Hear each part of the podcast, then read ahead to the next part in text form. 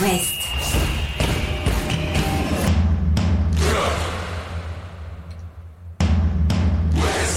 Cop West. Chaque lundi et jeudi à 20h. Simon Rongoat, Catel Lagré. Bonsoir Catel Lagré. Bonsoir Simon Rengoat. On l'avait dit, on l'avait pas dit que le Stade Brestois allait embêter le Paris Ah Saint-Germain. bon, on l'avait dit, puis c'est pas dit. fini. Ils vont On aller gagner senti. en coupe là-bas, je le sens. Mathias Pereira Lage était notre invité il y a quelques jours et voilà, il a marqué. Bon, Talonnade. petite magère la surface de réparation. notre ami italien dans le but parisien aux fraises et le Stade Brestois qui ramène un deux buts partout. On va commencer avec ça. Cop avec West Brest. porte chance quand même, parce que pour que Mathias Pereira Lage, après Cop West, mette une matière. Message aux joueurs euh, de l'Ouest, de tous les Venez. clubs de Ligue 1. Venez parce que derrière c'est but. hein. Assuré. Euh, On est à 50% de réussite. À peu près. Après un passage euh, dans Cop West, on va débriefer euh, ce joli point décroché par euh, le Stade Brestois au Parc des Princes face au Paris Saint-Germain, le réveil euh, rennais, le Stade rennais. Hein, Le Stade rennais, ouais. Pleine Lucarne, c'est vraiment très original. Jamais entendu. Oui, mais c'est à propos. Vous le direz à Vincent Simoneau.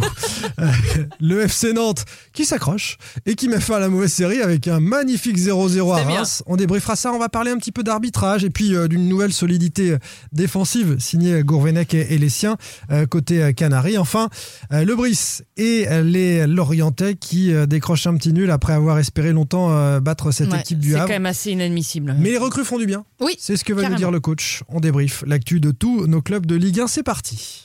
Chaque lundi et jeudi, C'est Cop West sur It West. A commencer donc par le stade brestois, Catel, euh, qui était attendu par le Paris Saint-Germain.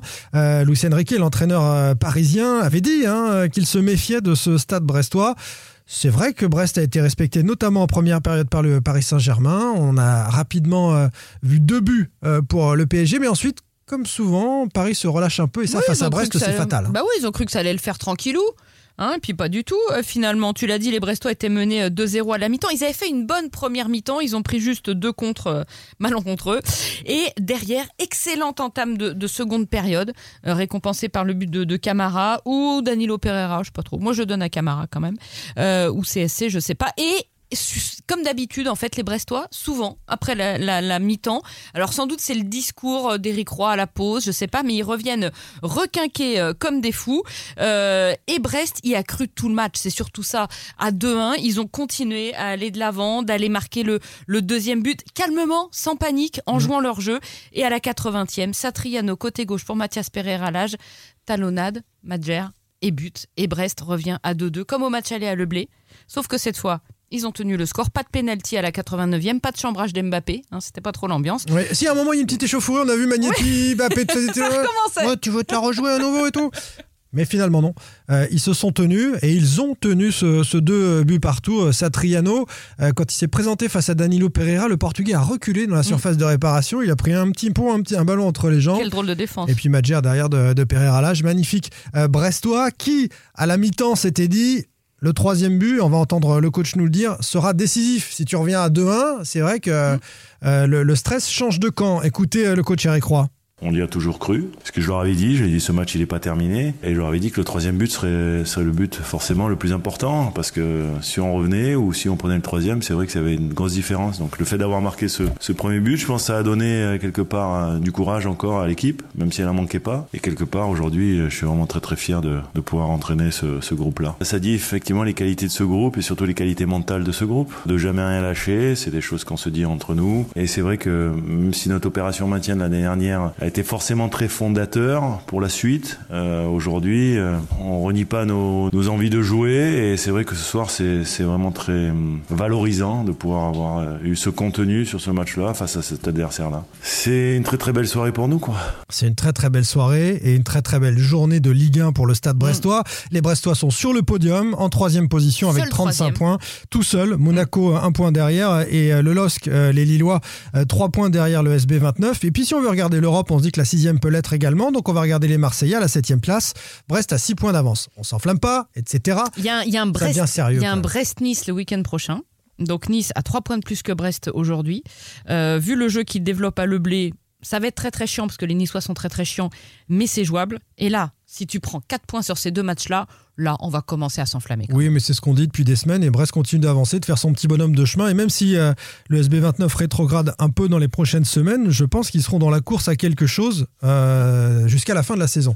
Et ça, ça va être très très chouette pour les supporters du SB29 et, et pour nous à suivre. Le FC Nantes, de son côté, a mis euh, en partie, partiellement fin à sa galère. Quatre défaites consécutives en championnat en allant décrocher un petit nul à Reims, 0-0. Deux équipes largement handicapées par les absences. Les internationaux, qu'ils soient asiatiques ou, africains, euh, ont beaucoup manqué pour le spectacle de cette euh, rencontre-là. Un 0-0 un petit peu euh, terne avec un, bon Lafond décisif euh, au bon moment euh, notamment. Euh, parmi les, faits de match, il y a cette expulsion oubliée sur euh, Darami, l'attaquant euh, rémois, lorsqu'il frappe, puis euh, voit son pied retomber sur euh, Chumert. Ça écrase la, la cheville de Chumert. L'image fait très peur. Elle fait frissonner quand on voit cette cheville tourner. Chumert se blesse.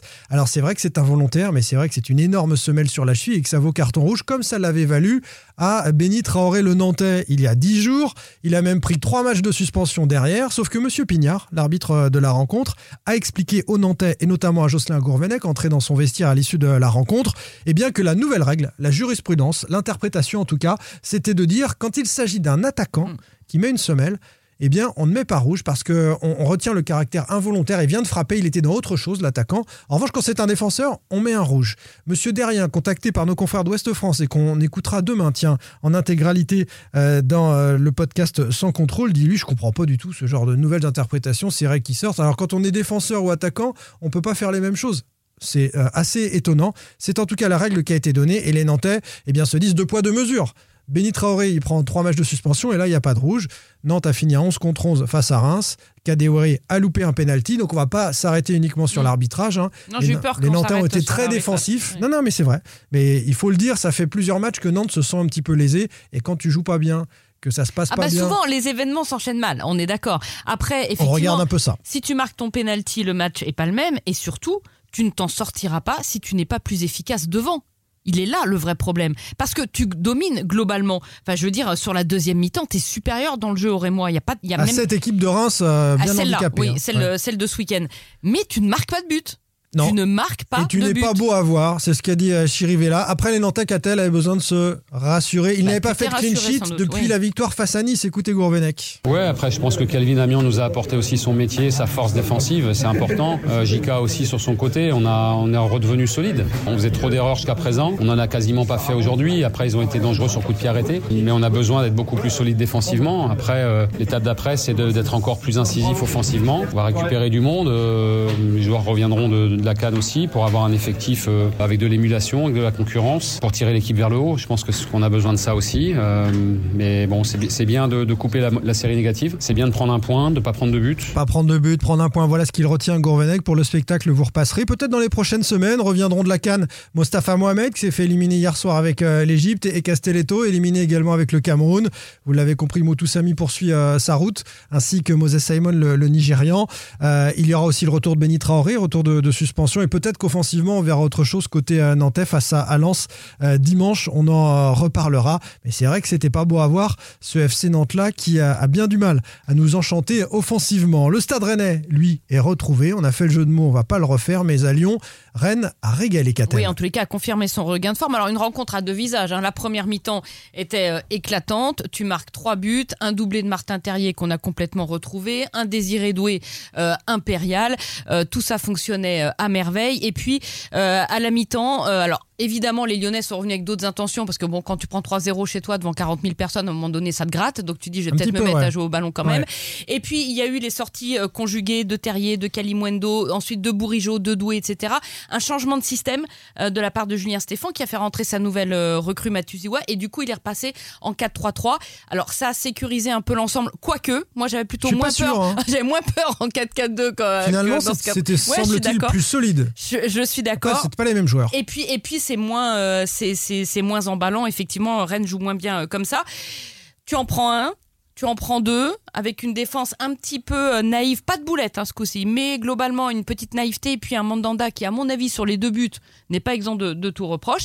Et puis là, tu te dis, ça recommence. C'est-à-dire que là, tu commences à claquer des genoux, tu vois le match de Fenerbahçe te revenir euh, à l'esprit. Et puis non, les Rennais ont fait le dos rond et arrivent quand même à, se gagner, à gagner ce match. Et c'est là aussi qu'ils ont progressé, c'est qu'il y a quelques semaines, ce match-là, c'était au mieux un nul, voire une défaite. Le coach Stéphane après la rencontre. Bien sûr, c'est une bonne opération comptable, c'est une bonne opération pour la confiance, c'est une bonne opération pour la pour la dynamique. Faut pas oublier où on était il y a il y a deux mois quoi, hein, à l'issue de ce de ce match où Lyon était venu euh, gagner au Roisen, un peu plus de, de deux mois. Euh, il y avait un point d'avance sur le barragiste, 12 points en 12 matchs, euh, et puis deux mois après, on a pris 13 points en 7 matchs. On est revenu dans la première partie de tableau avec, je pense, 5 victoires consécutives, ou enfin 4 plus la qualification en, Coupe de France au, au penalty. Donc oui, ça c'est des éléments qui sont très favorables, très bons, euh, qui étaient importants avant d'aborder un mois de février, enfin des mois de février et mars euh, dantesques en termes de densité de, de calendrier. Euh, donc c'est bien d'avoir pris ces, ces points-là aujourd'hui. Ouais, parce qu'en février, il y aura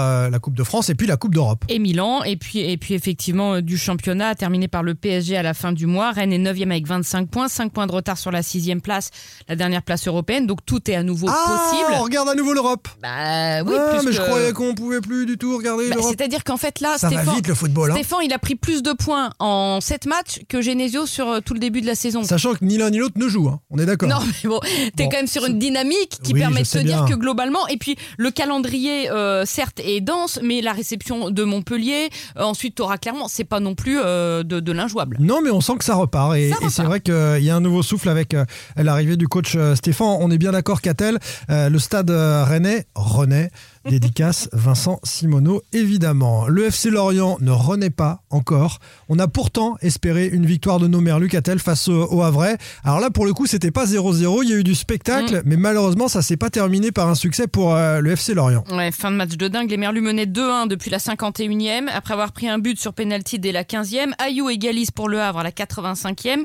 Bamba redonne l'avantage au Lorientais 90 plus 2. Mais Ayou encore marque à la 90e euh, plus 4. Le coup de clim, comme disent les jeunes sur, Ah euh, sur le moustoir. C'est hyper frustrant et c'est pas normal dans la situation des Lorientais quand tu tiens enfin 3 points contre un concurrent pour le maintien. Ce n'est pas normal de prendre ce dernier but. Point positif, euh, les recrues ont été bonnes. Carrément.